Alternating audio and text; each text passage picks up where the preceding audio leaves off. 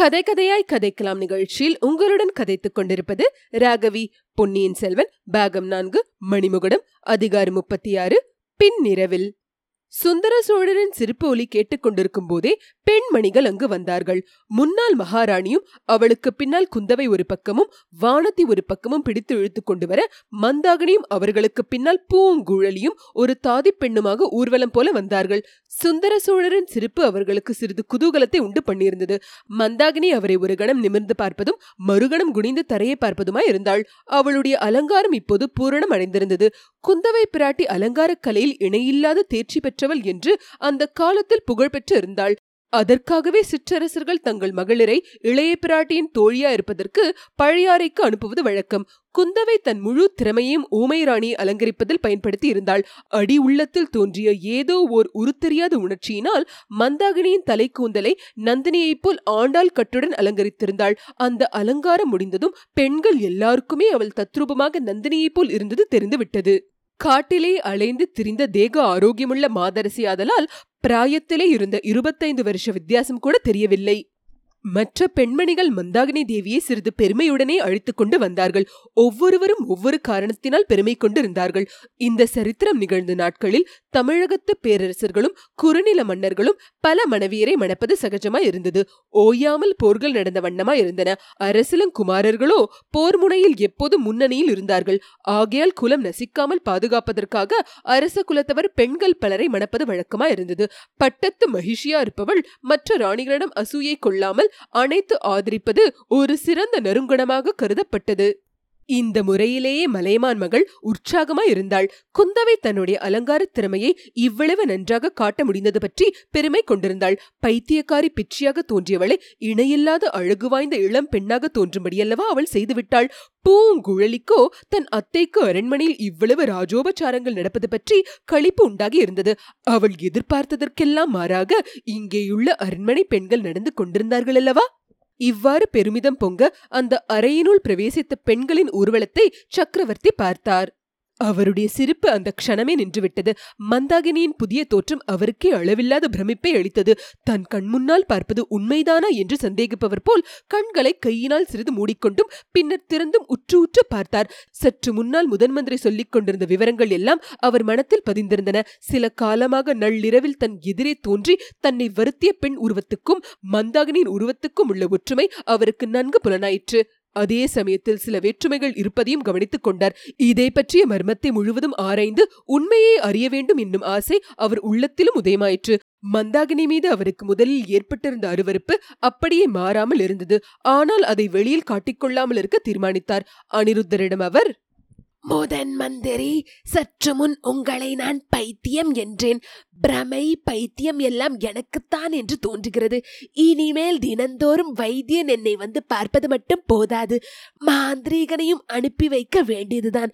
பழுவூர் இளையராணியை பார்க்க வரும் மந்திரவாதியை பிடித்து அனுப்பி வைத்தால் கூட பாவமில்லை என்று மெல்லிய குரலில் கூறினார். அனிருத்தரின் உள்ளத்தில் ஒரு சிறிய துணுக்கம் உண்டாயிற்று. அந்த மந்திரவாதிகளில் எவனும் சக்கரவர்த்தியை நெருங்காமல் இருக்கட்டும் என்று மனதிற்குள் வேண்டிக் கொண்டார். பிறகு மன்னர் பெரும மந்திரவாதி எதற்கு? வேறு மந்திரம்தான் எதற்கு? ஸ்ரீமன் நாராயணுடைய திருநாமத்தை விட சக்தியுள்ள மந்திரம் வேறொன்றுமில்லை என்றார். குந்தவை பிராட்டி அப்பா என்னை அழைத்து வர சொன்னீர்களாமே?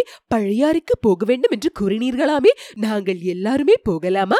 என்றாள். சுந்தர சோழர் அதற்கு மறுமொழி சொல்லாமல் முதன் மந்திரியை பார்த்து அனிருத்தரே நான் என் கருத்தை மாற்றிக்கொண்டேன். இந்த பெண்கள் எதனாலோ ஒரே உற்சாகமாக இருக்கிறார்கள்.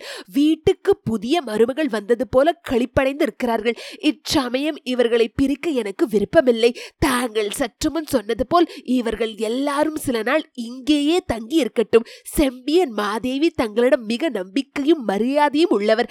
ஆகையால் தாங்களே நேரில் சென்று அவரை அழைத்து கொண்டு வாருங்கள். தங்கள் சீடனை நாகி பட்டணத்துக்கு அனுப்புங்கள். பெரிய பழுவேட்டரையரும் அவருடைய இளைய ராணியையும் உடனே அழைத்து வர ஏற்பாடு செய்யும்படி நானே சின்ன பழுவேட்டரருக்கு சொல்லுகிறேன் என்றார்.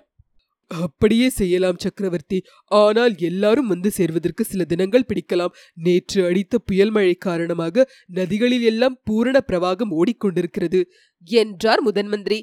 அதனால் பாதகம் இல்லை இத்தனை நாள் பொறுத்த நாம் இன்னும் சில நாள் பொறுத்திருப்பதில் நஷ்டம் ஒன்றும் இல்லை கரிகாலனையும் அழைத்து வருவதற்கு ஏற்பாடு செய்தால் எல்லா விஷயங்களும் முடிவு செய்து விடலாம். அவன் இன்னமும் வருவதற்கு மறுத்தால் நானே புறப்பட்டு போக வேண்டியதுதான். அதை பற்றி பிறகு பேசிக்கொள்ளலாம். நீங்கள் நாளைக்கே சென்று பெரிய பிராட்டியை எப்படியாவது கையோடு அழைத்து வாருங்கள். போகும்போது புயலினால் கஷ்டத்திற்குள்ளான மக்களை பற்றியும் கவனியுங்கள். நம்முடைய குடும்ப விவகாரங்களில் கவனம் செலுத்தி அந்த இந்த முக்கியமான காரியத்தை மறந்தே விட்டோம் என்றார் சக்கரவர்த்தி. இல்லை பிரபு அதை நான் மறக்கவே இல்லை. எல்லா காரியங்களும் சரிவர நடைபெறும். தாங்கள் நிம்மதியா இருக்கலாம் என்று சொல்லிவிட்டு முதன் மந்திரி விடைபெற்று சென்றார். அன்றிரவு சுந்தர சோழர் உண்மையிலேயே இத்தனை காலமும் அனுபவியாத நிம்மதியை அடைந்தார். கரையர் குலத்து மந்தாகினி இறக்கவில்லை என்னும் செய்தி மெய்யாகவே அவருடைய நெஞ்சில் வெகு காலமாக குடிக்கொண்டிருந்த ஒரு பெரும் பாரத்தை அகற்றிவிட்டது. அருள்மொழிவர்மன் நாகைப்பட்டினத்தில் இருக்கிறான் என்ற செய்தியும் அவருக்கு ஆறுதல் அளித்திருந்தது. சூடாமணி விஹாரம் மிக பலமான கட்டடமாதலால் அதில் உள்ளவர்களுக்கு அபாயம் ஒன்றும் நேர்வதற்கில்லை என்ற தைரியமும் அவருக்கு இருந்தது. பழுவூர் இளையராணி அவருடைய புதல்வியா இருக்கலாம் என்று அனிருத்தர் குறிப்பிட்டதை நினைக்க நினைக்க அவருக்கு வேடிக்கையா இருந்தது. இது சக்கரவர்த்தியின் முகத்திலும் அடிக்கடி குறுநகை உண்டாக்கியது. மலையமான் மகள் முதலே பெண்களுடன் அவர் சிறிது நேரம் உல்லாசமாக பேசிக் கொண்டிருந்தார். குந்தவையின் அலங்கார திறமையை பற்றி பாராட்டினார். காட்ட மிராண்டி ஜென்மமாக காணப்பட்டவளை தேவலோகத்து இந்திராணியாக மாற்றிவிட்டாயே. ஆனால் அதற்கெல்லாம் இந்த கிழவிதானா அகப்பட்டாள்? வானத்தியை போன்ற சிறு பெண்களிடமல்லவா உன் திறமையை காட்ட வேண்டும்? என்று பரிகாசமும் செய்தார். பிறகு பூங்குழலியிடம் அருள்மொழிவர்மனை பற்றி மேலும் விவரங்கள் கேட்டு தெரிந்து கொண்டார். அதன் முடிவில் பூங்குழலி சுவாமி நான் கோடிக்கரைக்கு திரும்பி போக அனுமதி கொடுங்கள். நாளைக்கே நான் புறப்படலாம் அல்லவா? என் அத்தையை பற்றிய கவலை இனிமேல் எனக்கு இல்லை என்றாள். உன் அத்தை மகன் ஒருவன் காய்ச்சல் வந்து கிடக்கிறான் என்றாயே அவனை பற்றி கூட கவலை இல்லையா? போவதற்கு நீ இவ்வளவு அவசரப்பட வேண்டாம். சில நாள் இருந்துவிட்டு போ என்றார் சக்கரவர்த்தி. பூகுழலி மௌனமா இருந்தாள் அன்றிரவு சுந்தர சோழ சக்கரவர்த்தி நிம்மதியாக உறங்கினார். கனவுகள் கூட அதிகம் காணவில்லை. கண்ட கனவுகளும் துர்சொப்பனங்களாக இல்லை. இன்பமான கனவுகள். அவருக்கு பக்கத்து அறையிலே படுத்துறங்கிய அரண்மனை பெண்டர்களும் நிம்மதியாகவே தூங்கினார்கள். அவர்களிலே நிம்மதியில்லாமல் நன்றாக தூங்காமலும் இருந்தவள் மந்தாகினி ஒருத்திதான். இன்று நடந்த நிகழ்ச்சிகள் எல்லாம் அவளுடைய மனதில் பெருங்கிளர்ச்சியை உண்டு பண்ணியிருந்தன. முக்கியமாக அவளுடைய நினைவு பொக்கிஷ நிலவரைக்கும் சுரங்கப்பாதைக்கும் ஊசலாடி கொண்டிருந்தது.